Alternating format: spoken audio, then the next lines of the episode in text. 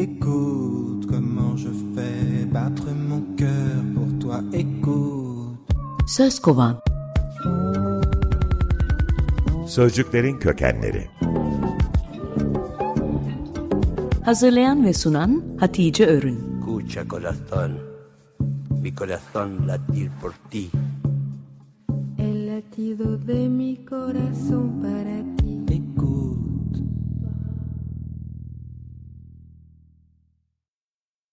İsim şehir oynuyoruz, sözcükleri kovalıyoruz. B harfinde yer olarak Balat'ı seçtim. Geçen hafta Fener anlattıktan sonra doğup büyüdüğüm yer olan Balat'ı seçmem size doğal gelse de asıl seçme nedenim Fesleğen'i anlattığım için. İsimlere merakım İstanbul'un mikrokozmosu olan bu semtte Rumlarla, Musevilerle aynı sokakta ve onların gelenekleriyle zengin bir mozaikte büyüdüğüm içindir. Çocukken buraya neden Balat denmiş sorusuna verdikleri uydurma cevaba ben de inanmıştım.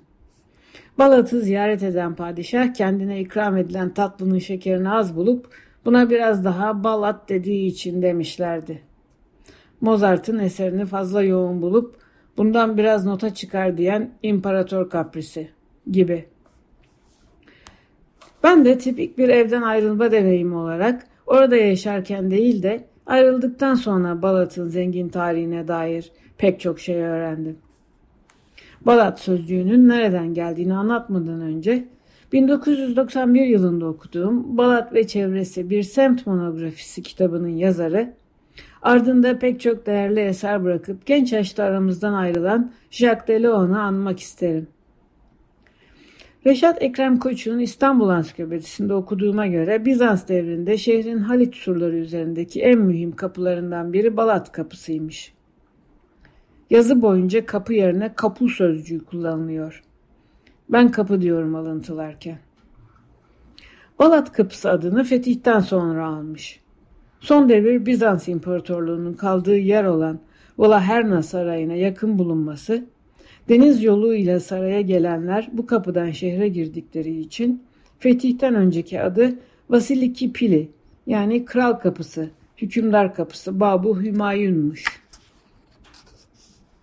Balat sözcüğü Yunanca saray anlamına gelen Palation'dan bozma olduğu söylenir ki fetihten sonra Türkler tarafından verilmiş Balat Kapısı adının eski ismini tuttuğu anlaşılır demiş Reşat Ekrem Koçu.